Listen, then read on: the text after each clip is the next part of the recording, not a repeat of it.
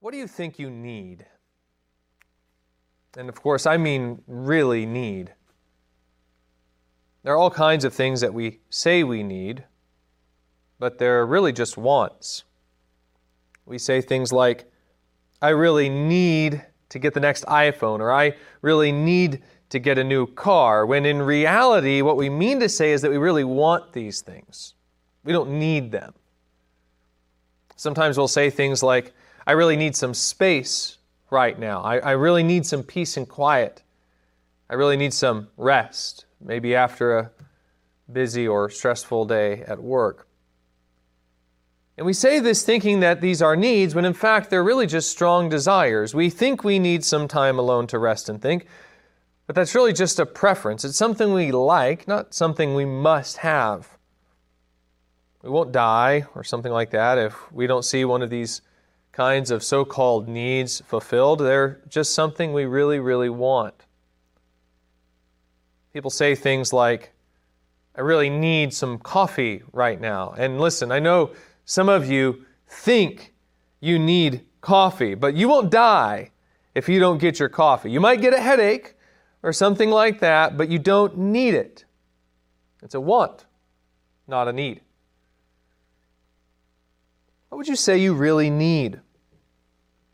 What's something that you must have, something that you cannot live without? Most people would say it's things like food and water. We need clothing to keep us warm. We need a dry place to sleep at night. These are things that we need to survive. They are the bare essentials that we really need. Modern psychologists have even introduced a new category of perceived needs into the vernacular. They say we have psychological needs, emotional needs.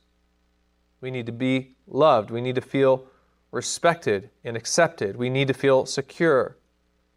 These are all mental states that we must have in order to be mentally healthy. They're psychological needs, according to modern psychologists. What do you think? What is it that you truly need? That's the question that Jesus is going to answer for his disciples in our passage here this morning, which again is Matthew 14, verses 13 through 36. He's going to show them what they really need more than anything else. So if you haven't already done so, please go ahead and turn there in your Bibles and let's go ahead and begin by reading this passage together. Again, Matthew 14, verses 13 through 36. Matthew writes this Now, when Jesus heard this, he withdrew from there in a boat to a desolate place by himself. But when the crowds heard it, they followed him on foot from the towns. When he went ashore, he saw a great crowd, and he had compassion on them and healed their sick.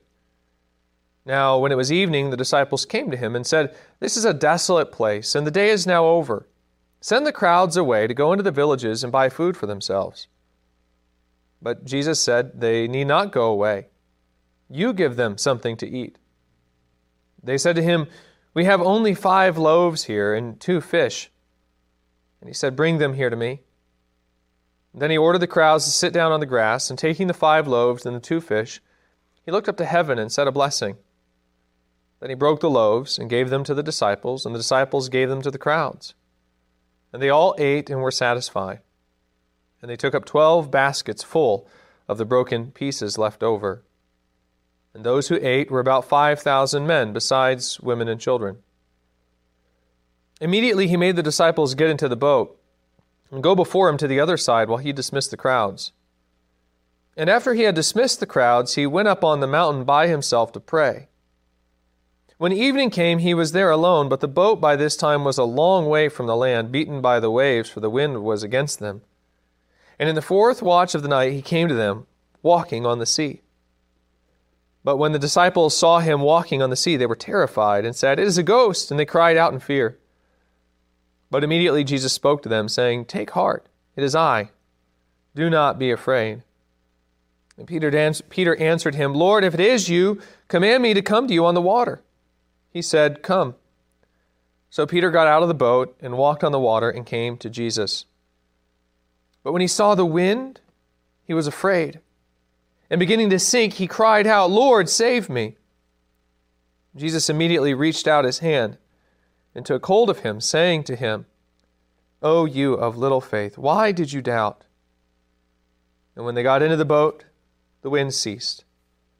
And those in the boat worshipped him, saying, Truly you are the Son of God. And when they had crossed over, they came to land at Gennesaret. And when the men of that place recognized him, they sent around to all that region and brought to him all who were sick, and implored him that they might only touch the fringe of his garment. And as many as touched it were made well. The passage we just read occurs at the beginning of a new phase in Jesus' ministry, one which will be marked by increasing hostility towards Jesus and his disciples. This period of hostility opens with news that Herod thinks that Jesus is John the Baptist raised from the dead. John was really the last of the Old Testament prophets. His role was to introduce Israel to the one who would establish the new covenant that God had long ago promised to the people of Israel. Herod kills John, in part at the behest of his niece, in part because John opposed Herod's marriage to his brother Philip's wife. And when John dies, that's a signal not only that the Old Testament will now soon draw to a close with the establishment of the new covenant, but also that Israel's rejection of its Messiah is sealed, and that he and his disciples will now face increased hostility from this point forward in their ministry. If we're looking here at verse 13 in our passage, it starts by saying, Now, when Jesus heard this, and that should draw us back to the very last thing that Jesus heard in the previous passage. Normally, that would take us back to the previous verse, verse 12, where it says that John's disciples took his body, John's body, and buried it, and then reported this to Jesus. Verse 13 would then read like this Now, when, John, when Jesus heard about the death of John the Baptist, that's the this, the death of John the Baptist.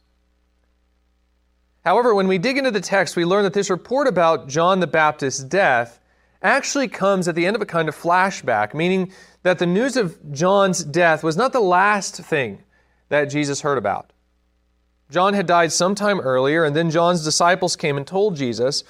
And then, sometime after that, they reported that Herod heard of Jesus and said to his servants, This is John the Baptist. He has been raised from the dead.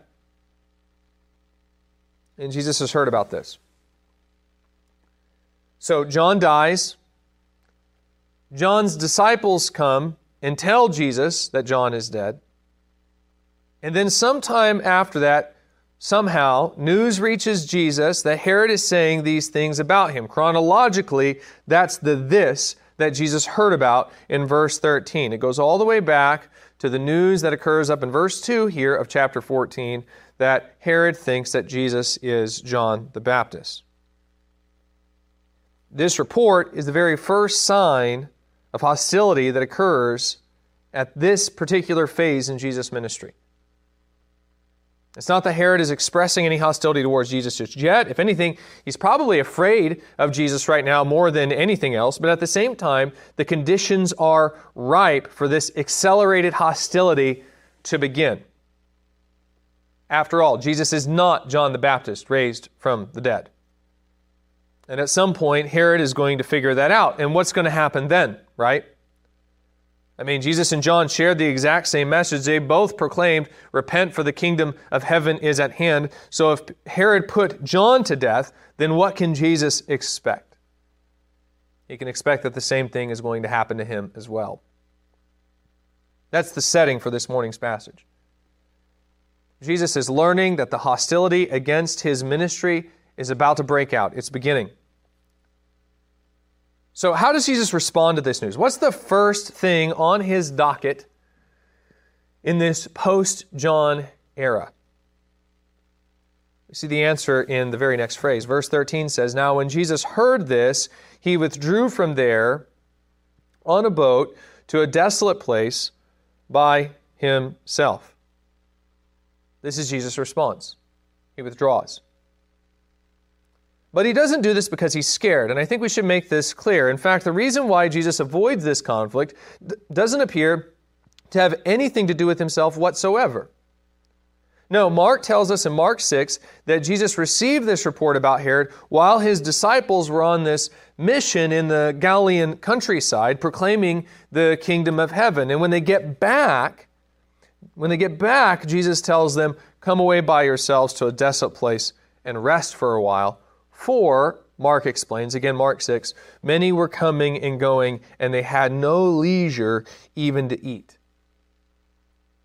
The idea is that the disciples have come back exhausted from this mission as they're rapidly moving through the cities and villages of Galilee and you know they're, they're exhausting themselves in the process and about the time they come back jesus hears this report about herod and rather than, than expose his tired disciples to the rigors of what's about to unfold in the face of this hostility in and around galilee he withdraws with them in order to give them time to rest so, this is the first move that Jesus makes in this new phase of his ministry. He understands that the heat of ministry is about to turn up, things are about to get hectic, and so his first move is to give his exhausted disciples a breather. He wants to give them a rest before they begin this mad dash to the cross, which is actually going to occur just a little bit over a year from this point. So he gets into a boat with his disciples. He retreats to a desolate place, to a place across the Jordan River and along the northeast uh, shore of the Sea of Galilee, a place near the city of Bethsaida Julias, according to Luke 9. This is a region that is outside the jurisdiction of Herod Antipas.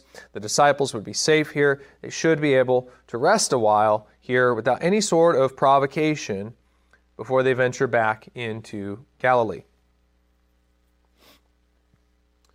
But then in the second half of verse 13, we discover that by the time they arrive, there's already this crowd that's awaiting them there. Matthew doesn't really tell us how they managed to beat Jesus and his disciples there, other than to say that they followed Jesus on foot. But the idea is that the crowds watched Jesus and his disciples sail away and as they sail away, they see the general direction they're headed in, and so they spread the word around, and people from all the surrounding towns and villages come streaming to the shoreline, traveling along the coast, kind of parallel to the boat as it moves very slowly, very leisurely to its destination. And so when the boat finally pulls into shore, there's already this huge crowd there that's waiting for Jesus and his disciples. If I could put it this way, the disciples' mission in Galilee was incredibly successful. Everyone was hearing about the power of Jesus, and now, already, already, there would be no rest. So, what are the disciples to do in this situation? They're harassed, they're exhausted.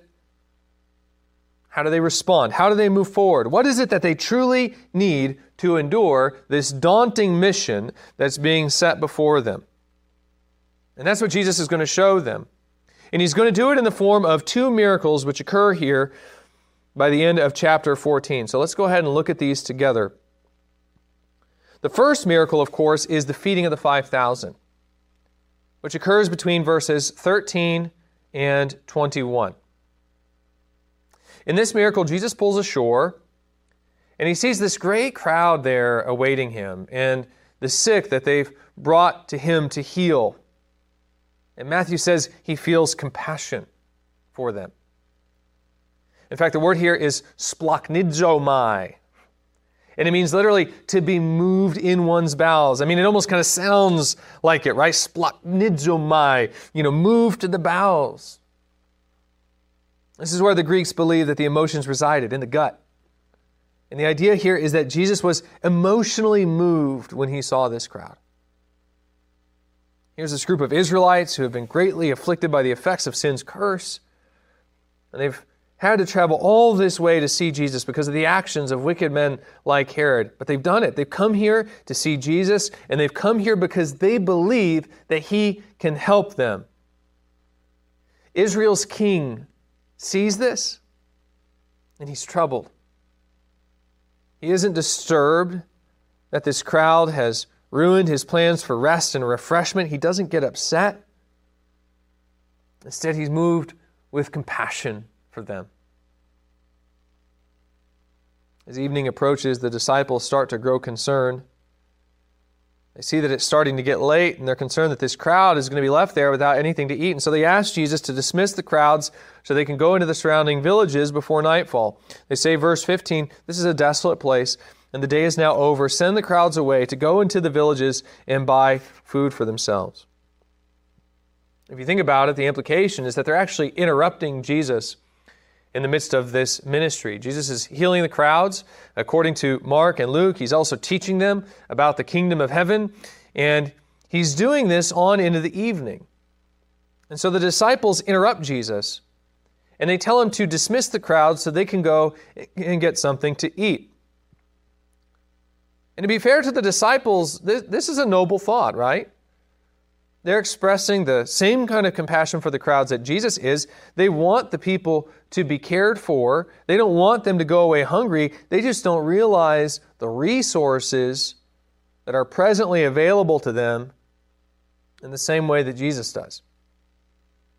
So they implore Jesus to end this meeting and send the crowds away. Jesus, of course, is not so easily deterred.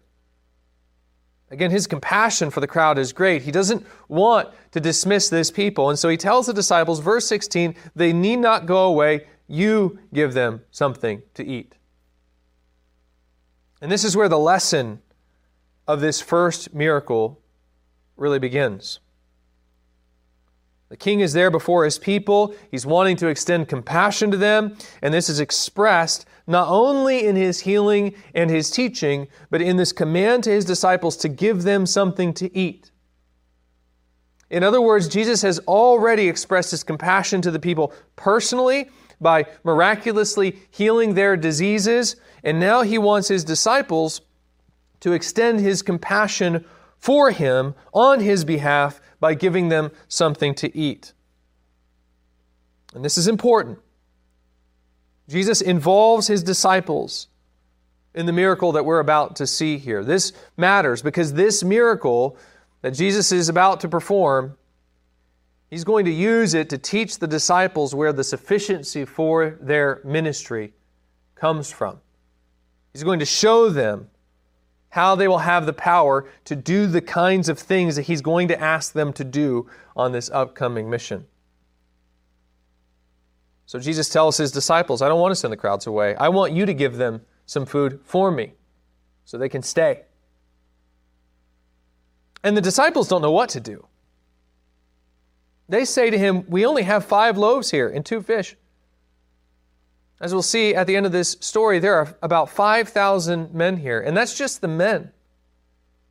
With women and children included, this could easily be two or three times that amount. I mean, a, a multitude the size of Carthage is standing there before Jesus and his disciples.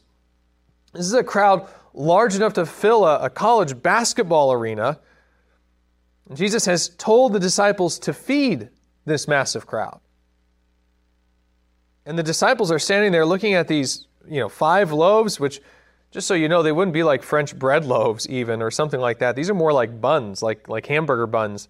The disciples are standing there looking at these five hamburger buns and these two fish, and they're going, uh, Jesus, I mean, how are we supposed to do that, right? I mean, this is all we've got. And that's the point.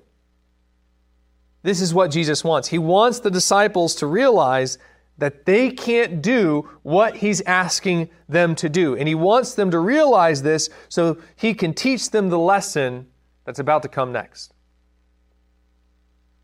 In verse 18, Jesus tells the disciples to bring him the loaves and the fish.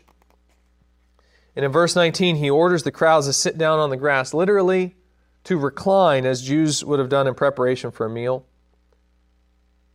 And he looks up to heaven and he says a blessing over the loaves and the fish.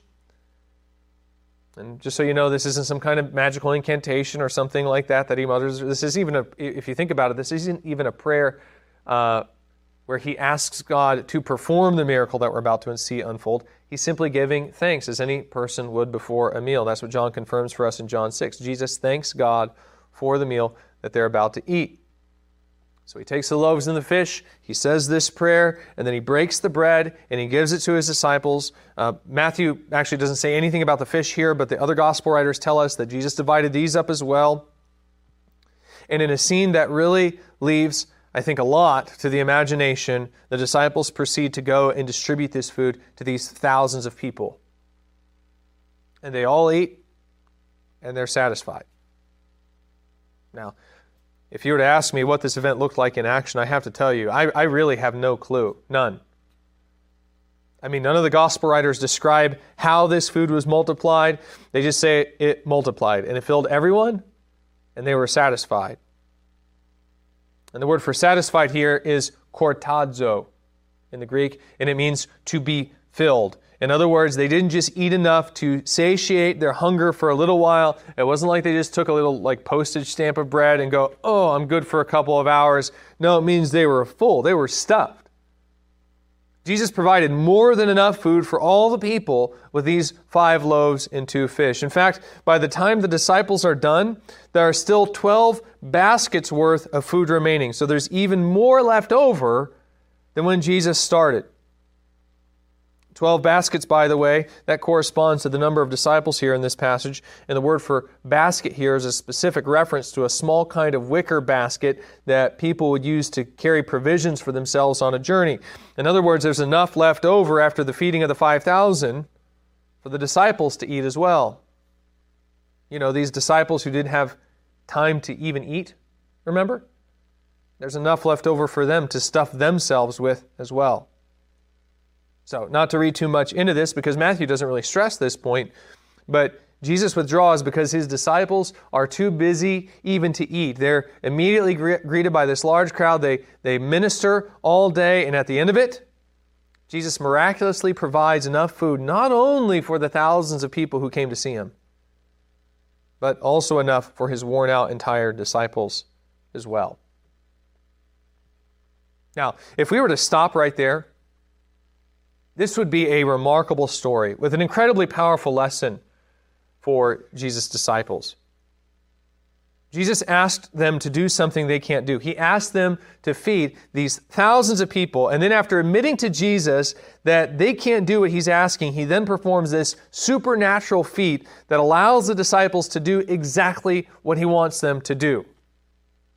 The point here really should not be missed. Again, Jesus involves his disciples in this miracle. He doesn't just cause the bread and the fish to come raining down out of the heavens to feed the people himself. Instead, he commands the disciples to feed the people. Of course, they say they can't, and then he gives them the bread and the fish they need so that they can. Again, Jesus doesn't feed the people, the disciples do. Jesus multiplies the bread and the fish, but the disciples are the one who distribute them in fulfillment of this command from Jesus. This is all an incredibly important lesson for Jesus' disciples. Their sufficiency for the ministry in front of them, it comes from Jesus. They aren't going to do the things that Jesus is asking them to do by their own power, they're going to do it by His power. There's some significant allusions going on in this passage as well. For example, earlier in this gospel, Jesus performs a, a few different miracles that mirror miracles performed by the prophet Elisha. Uh, the cleansing of the leper, for instance, uh, followed immediately by the healing of the centurion's servant. These things mirror Elisha's healing of the leper Naaman. Uh, the raising of Jairus' daughter mirrored the resurrections performed by both Elijah and Elisha. Uh, this miracle also mirrors a miracle performed by Elisha. At the end of 2 Kings 4, Elisha takes about 20 loaves of barley and some fresh ears of grain, and he uses it to feed the 100 men who belonged to his prophetic guild. And there are some elements in that account that closely mirror what we're seeing here in the feeding of the 5,000. But really, the greater illusion, the one that Matthew doesn't necessarily spend a lot of time highlighting here, in part because he doesn't have to, is the allusion to Moses and the Exodus. John brings this similarity out much stronger than Matthew does, even going so far as to say uh, that Jesus performed this miracle when the Passover was at hand. During the Passover, of course, God delivered his people from Egypt, and as he delivered them, he gave them manna from heaven. And it says in Exodus 16 that when the people gathered this manna, quote, that they uh, measured it with an omer. Whoever gathered much had nothing left over, and whoever gathered little had no lack. Each of them gathered as much as he could eat. So there we see that there was this perfect amount of bread that was given to the people of Israel during that miracle. And you see the same thing going on right here. There's really no waste. Even the extra that the disciples collect, this is sufficient to provide for them. Jesus provides an absolutely perfect amount of bread in this miracle, just as God did with the people, people of Israel and the manna in the wilderness. Not only that, Jesus also multiplies not just the bread, but the fish as well, just as God gave meat to the people of Israel in the wilderness too. Oh, and uh, speaking of the wilderness, uh, Matthew says that Jesus performed this miracle in a desolate place. The word is actually eremos in the Greek, and this is the same word that the, the Septuagint uses to translate the Hebrew word for wilderness in the book of Exodus. So Jesus performs this miracle in the eremos, in the wilderness. This is the really strong connection in this passage. And in John's account, the people clearly perceive the significance of it all, even showing up to Jesus again the next day, commanding that he do the miracle again, saying, what sign do you do that we may see and believe you? What work do you perform? Our fathers ate the manna in the wilderness, as it is written, He gave them bread from heaven to eat. That's what the crowd says the next day after this miracle. So, this is really the, the dominant implication of this miracle. It's drawing this connection between Jesus and the manna. And this matters because God explains uh, that the purpose of the manna in Deuteronomy 8 comes back to his people's obedience to him. If you would go ahead and turn there in your Bibles. Once again, that's Deuteronomy 8. In Deuteronomy 8, God is reconstituting his covenant with this second generation of Israelites who are coming out of Egypt. He's urging them to do and keep his commands as they enter into Canaan. And then, uh, as he's doing this, he explains the purpose of the manna. He, he recalls their accounts in the wilderness, and then he explains the purpose of the manna to them in chapter 8, saying in verses 1 through 3 The whole commandment that I command you today shall be, you shall be careful to do, that you may live and multiply and go in and possess the land that the Lord swore to give to your fathers. And you shall remember the whole way that the Lord your God has led you these forty years in the wilderness, that he might humble you, testing you to know what was in your heart, whether you would keep his commandments or not. And he humbled you and let you hunger and fed you with manna, which you did not know, nor did your fathers know. That he might make you know that man does not live by bread alone, but man lives by every word that comes from the mouth of the Lord.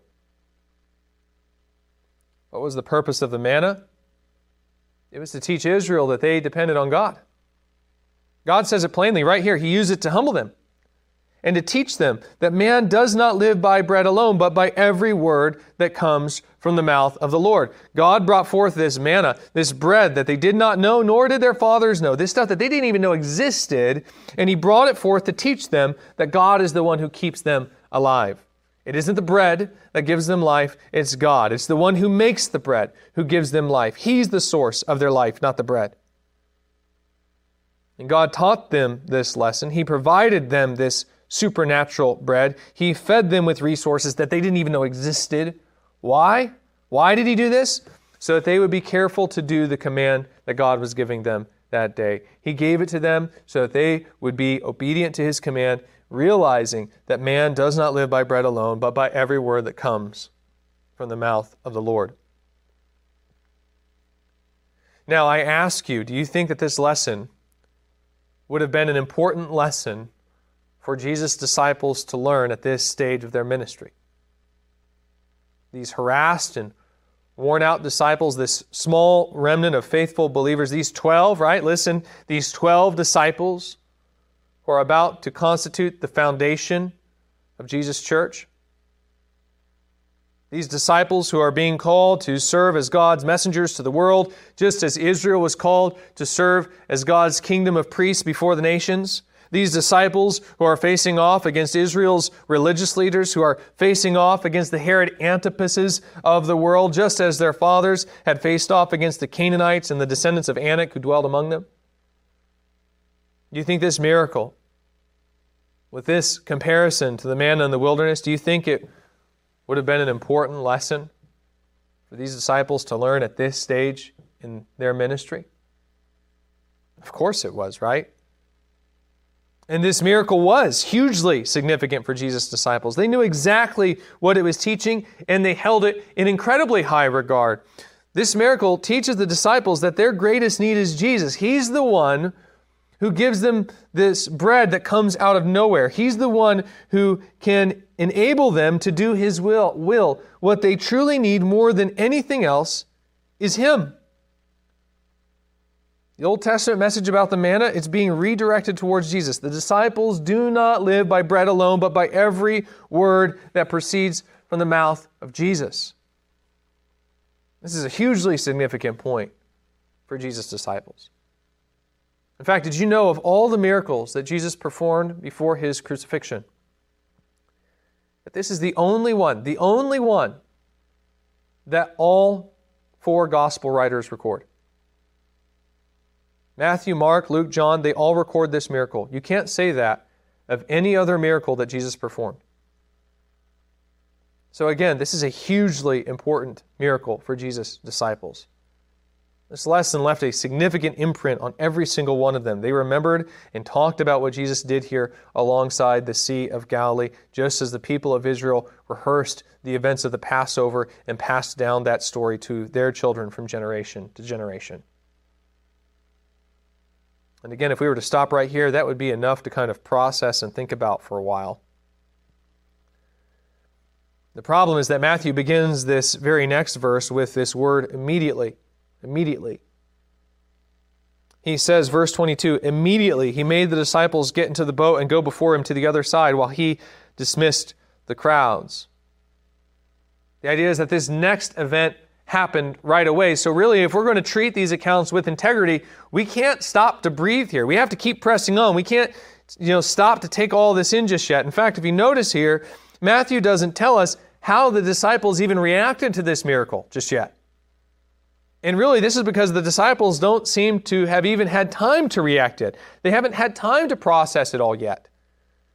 The miracle is completed, and before the disciples can even pause to consider what just happened, Jesus is telling them, Get into the boat and go meet me on the other side. Really, we don't know how we should interpret this miracle yet. It's still developing.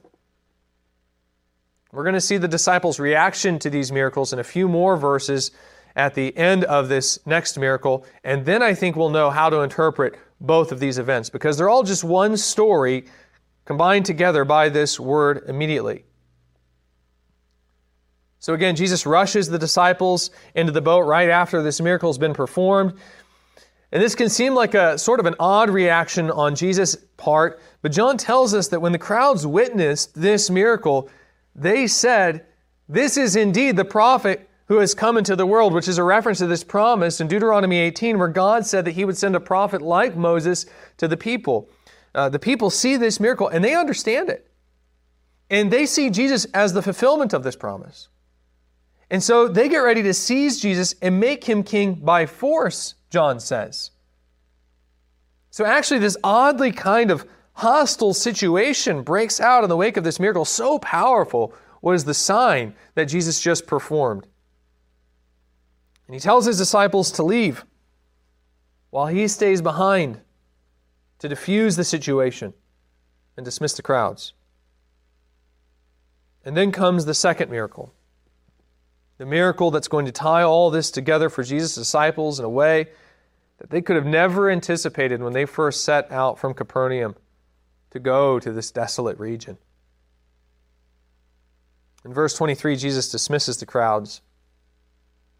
And then he goes up on the mountain by himself to pray. He withdraws from the crowds once again, this time to spend time with his heavenly Father. And as it relates to the development of the story, the significance of this withdrawal is twofold. First, it continues this Exodus theme established by the feeding of the manna, the feeding of the 5,000. After Jesus multiplies the loaves, he ascends up onto the mountain to spend time with God, just as Moses ascended into the pillar of cloud on Mount Sinai. Second, it indicates that from the disciples' perspective at this point in the story, Jesus is headed in the opposite direction. He dismisses them, and they go out to sea, and as they pull away from shore, they watch him dismiss the crowds, and then they see him head up the mountain. He's not following them, he's going to spend some time alone by himself. By verse 24, the, the boat is now a long way from land, and Jesus is up on the mountain alone. John tells us that the disciples were about three or four miles away from land which isn't very far considering that, according to verse 25 here, this is now the fourth watch of the night. Uh, the fourth watch of the night uh, started at 3 in the morning. So the disciples have rowed only three or four miles in maybe eight hours. And that tells you how slow they're moving here.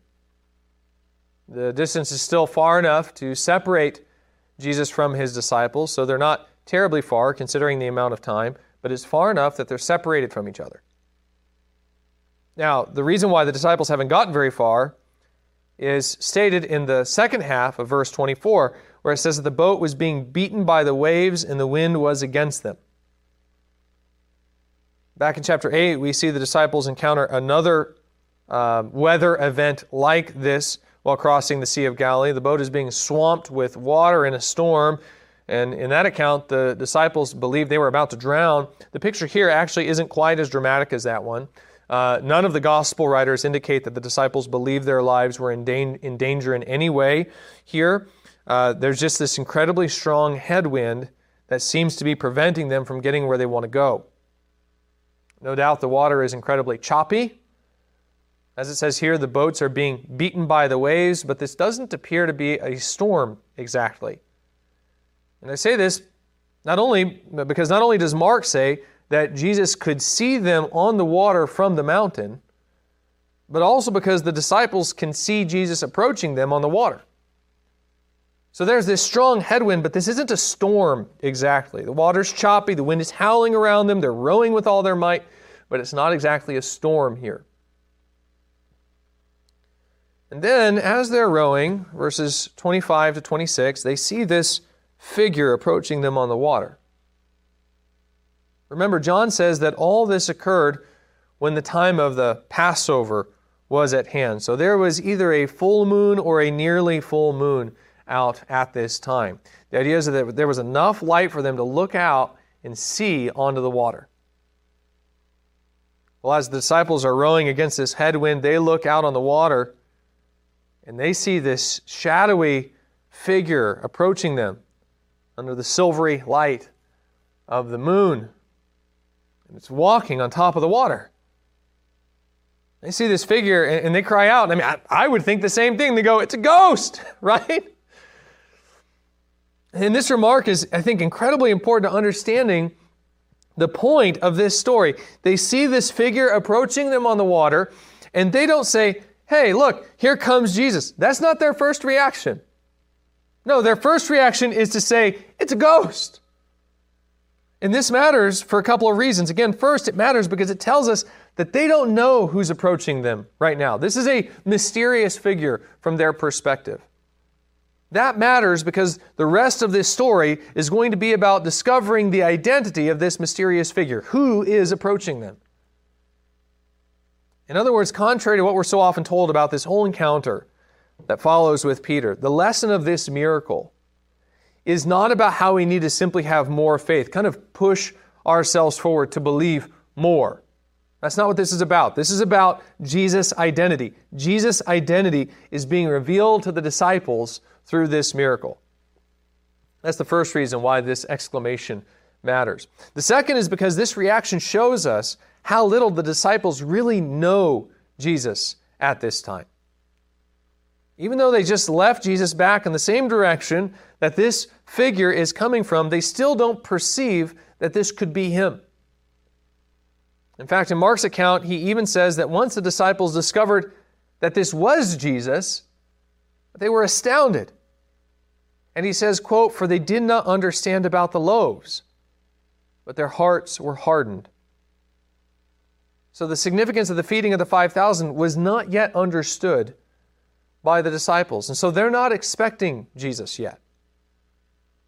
And yet, by the end of this account, they'll discover that this is Jesus. And when that happens, they will also perceive the meaning of the feeding of the 5,000. So Jesus is approaching, and they don't recognize him. They don't think this could be him. They think this is a ghost. They cry out in fear. They screamed in fear. That's actually another way you could translate this. I mean, here's this, uh, this ghost approaching them, and think about it. They're trapped on this boat, and they can't paddle away. I mean, you can probably picture it like, you know, they're, they're really starting to dig into the water by now, right? And they see this ghost approaching them on the water, and they're getting nowhere. The ghost just keeps getting closer and closer. So they're absolutely terrified, and they scream out in fear.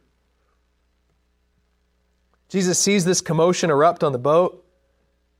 And verse 24 says, Immediately he spoke to them, saying, Take heart, it is I. Do not be afraid. He tells them, Calm down. He says, Guys, take it easy. It's just me. And now I think we get to the heart of the story. Peter says in verse 28, Lord, if it is you, command me to come to you on the water. Listen to that again. He says, Lord, if it is you, if it is you, then command me to come to you on the water. Again, the whole point of what we're about to see unfold here relates not to Peter's faith per se, but to Jesus' identity. Peter still isn't sure who this is. He's certainly willing to find out who this is, and in the course of the story, he will find out, but right now, he's still not entirely sure. He says, If it is you, command me to come to you on the water. So, who exactly does Peter think this is right now? That's the question we really have to answer because in a moment Peter is going to falter in his faith. And the reason is because whoever he thinks this is right now, by the time he gets out on the water and begins to see the waves, he begins to doubt if it's really them. That's what's going to make him sink. He leaves the boat thinking, you know, this is, and you can fill in the blank. But then as he sees the wind, he's going to think it's not, and he'll lose faith and begin to sink in the water. So, who does Peter think this is? The obvious answer is Jesus, right? After all, this figure is coming from the shoreline where Jesus fed the 5,000. And, and when Jesus says, It is I, surely the disciples are supposed to recognize who that is, right? When he says, It's me, they're supposed to know who that is. Surely they recognize Jesus' voice even, and they know that it's him. That's the easy answer, but I don't think it's as simple as that. I think Peter thinks this is Jesus. You know, when Peter gets out onto the water, does he think this is Jesus? Yes, yes. But I don't think he believes it's just Jesus. After all, the disciples don't understand the significance of the feeding of the 5,000 yet, just yet. They don't think Jesus, they don't think Jesus, at least as they know him, that he's capable of this. You know, it's interesting. Do you, do you know who treads upon the waters in the Old Testament? Do you know who walks upon the waters? We read an example of this earlier this morning during our scripture reading. Psalm 77, 16 through 20 says this. Says, When the waters saw you, O God, when the waters saw you, they were afraid. Indeed, the deep trembled, the clouds poured out water, the skies gave forth thunder, your arrows flashed on every side, the crash of your thunder was in the whirlwind, your lightnings lighted up the world, the earth trembled and shook. It says, Your way was through the sea, your path through the great waters, yet your footprint, footprints were unseen. You led your people like a flock by the hand of Moses and Aaron. You hear that? Who's walking on the water? in this passage? It's God, right? That's not insignificant in relation to our text. This passage speaks of God walking on the water during the Exodus, right? During the Exodus. And that's the context for our passage as well. The feeding of the 5,000 was this clear reference to the Exodus. The disciples just witnessed that. So, who might they think is out there walking on the water if it's not a ghost? What's even more interesting is that when Jesus answers his disciples, once again, he says, Take heart, it is I. But do you know that when he says, It is I, the words there in the Greek are ego eimi, which is literally I am. God says in the Old Testament, I am. This is how it's translated in, into the Greek. Ego eimi ho on. I am that I am. I am the one who is. I think that when Jesus says, Take heart, it is I, take courage, I am, literally, he's pointing to his deity. He's telling the disciples that the reason why they should not be afraid is not just because it's Him, Jesus, but because He, Jesus, is also God. He's the one who treads upon the waters. So, what they're seeing shouldn't alarm them. This is expected behavior for such a one as Jesus. So, when Peter says back to Jesus, if it is you, I don't think he's saying to Jesus, if it is you, Jesus, and not a ghost, that issue's already been resolved. He can hear Jesus' voice, he can see where Jesus is coming from, he knows that this is Jesus. That much is clear. When Peter answers, Lord, he's saying that to Jesus. But when he says, Lord, if it is you, literally, Lord, if you are, when he says this, he's saying, if you really are the one who treads upon the waters, if you really are the Lord, the one you're claiming to be right now, then command me to come out to you. Again, he knows this is Jesus. The thing he wants to know is if Jesus really does have the kind of authority that he's claiming in this moment. Is he just Jesus? Meaning, is he only a prophet that, that, that, you know, similar to like what we find with Moses or Elisha? Or is this the Lord? There's only one way to find out. Peter says, If you are, if you are the Lord, then command me to come to you. This will get down to the bottom of Jesus' authority. Is Jesus just a man being empowered by God to tread upon the waters? Or does he have this kind of authority in himself? There's only one way to find out. Jesus, you command me to come out to you, Peter says. This will demonstrate where Jesus' authority comes from, right?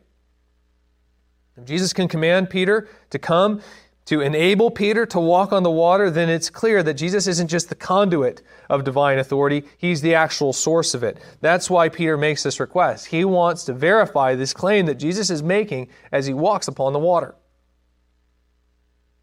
And to be clear, I don't think this is a challenge from Peter. Peter isn't saying this to discredit Jesus, he's saying this because he wants to believe. He wants to know for certain.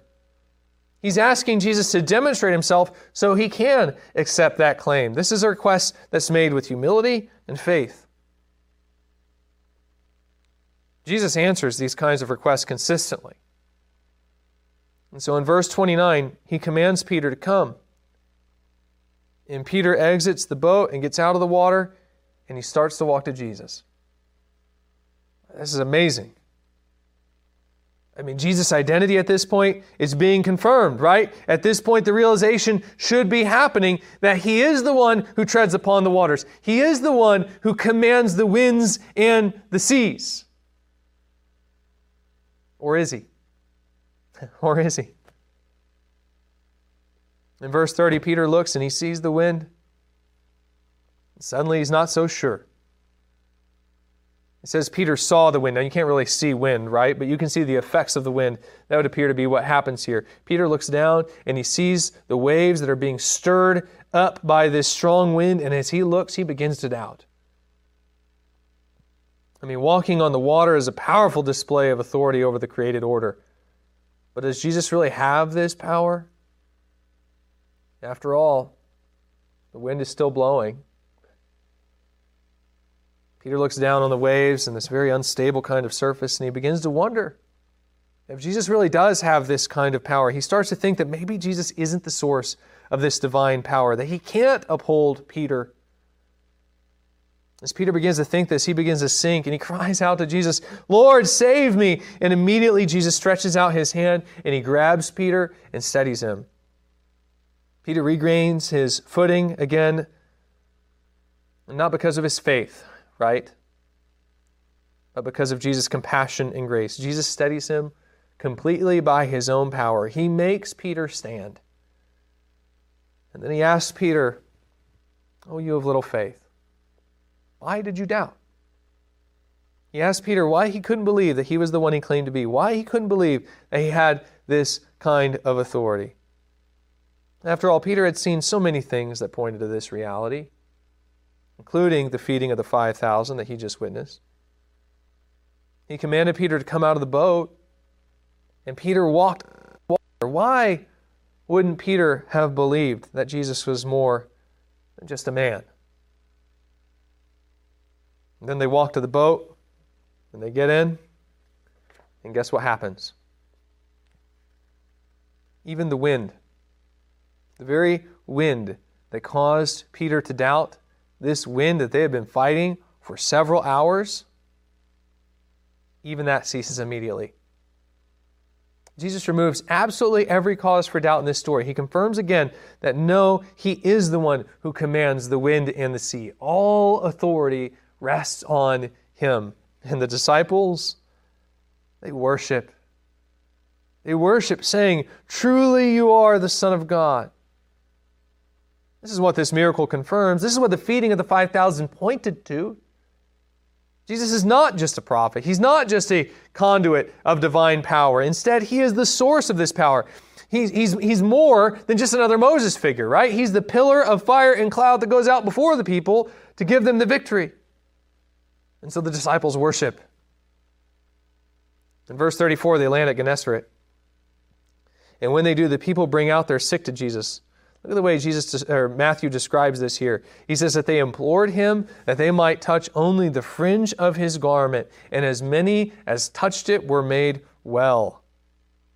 In other words, the significance of these miracles is being confirmed over and over and over again. The people come out to Jesus to be healed, and all they have to do is touch his clothes, and they are healed. Again, divine power is resting on Jesus. I mean, this is not Moses interceding for the people of Israel, asking God to perform signs and wonders. This is God there among them, healing the people by his own divine prerogative. The disciples don't quite understand the significance of all this just yet. They're still wrapping their minds around it all, but they're getting there. They're beginning to put it together. And by the time that Jesus is raised from the dead, it's going to all be incredibly clear. The significance of these things is going to make a ton of sense. So, what's the lesson of this account? Back in the feeding of the 5,000, we saw that the disciples' provision comes from Jesus. He made them sufficient for their ministry, He was their greatest need. Here in Jesus' crossing of the Sea of Galilee, we learned why. Why did Jesus make them sufficient for ministry? Why do they need to come to Him and ask Him to give them the resources they need to serve Him? Why do they need Jesus more than anything else? It isn't just because He's a great man, it's because He's God. It isn't just because He's a greater Moses, it's because He's the pillar of fire and cloud that led Moses and the people out of Egypt. He can literally think about this. Again, Jesus commanded them, Go and meet me on the other side. They go out there. They can't do it. They're rowing in the boat. They can't do it. Jesus can literally stop the wind that is preventing them from rowing to shore in obedience to his command.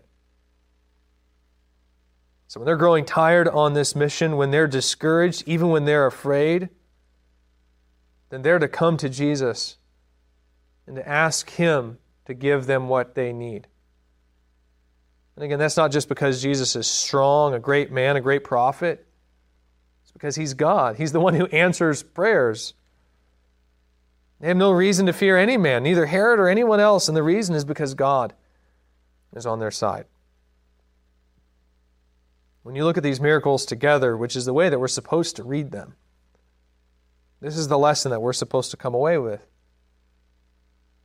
Jesus is forming this new community of disciples and he's teaching them what the kingdom will be like. He's showing them what it means to live under the administration of the new covenant, and that the very core of this new life is a recognition that Jesus is not just another man, but the object of their worship, the one even that the disciples pray to and depend upon.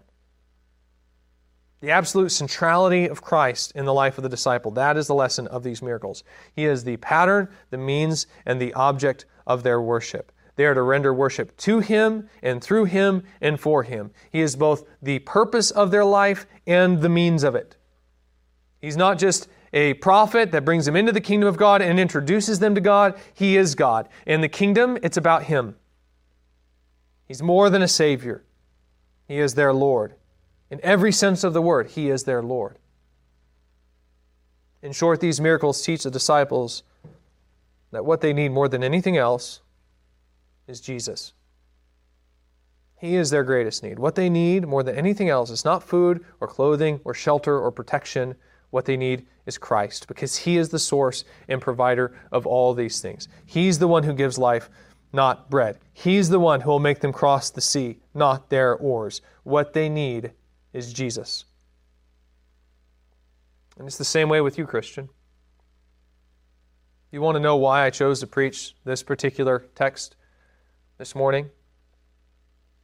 It's because I thought it might be a good idea to be reminded of the fact that all you need in this life, all you truly need, is Jesus. That's it. That's all. There's not a whole lot more to it than that. I just know that this is a fact that we can sometimes lose sight of. And I think perhaps most especially in the midst of the consumerism of the holiday season or the turmoil that so often accompanies family visits. Who knows? Maybe you're you were facing situations like the ones the disciples are facing. Maybe you just faced one over Thanksgiving. Maybe you were sharing your faith and the conversation turned to Jesus and the result wasn't pleasant. And I just thought that in light of this, it might be a good idea to take a close look at this account and be reminded of the fact that what we need in these situations more than anything else, really the only thing we ever need, is Jesus. That's really it. That's all I have to tell you here this morning. All you need is Christ. It's a simple truth, but as we can see from this story, it can be a truth that's very hard to grasp as well, very hard to accept. And I think it's one that we need to be reminded of, perhaps more than we realize. Let's close with a word of prayer.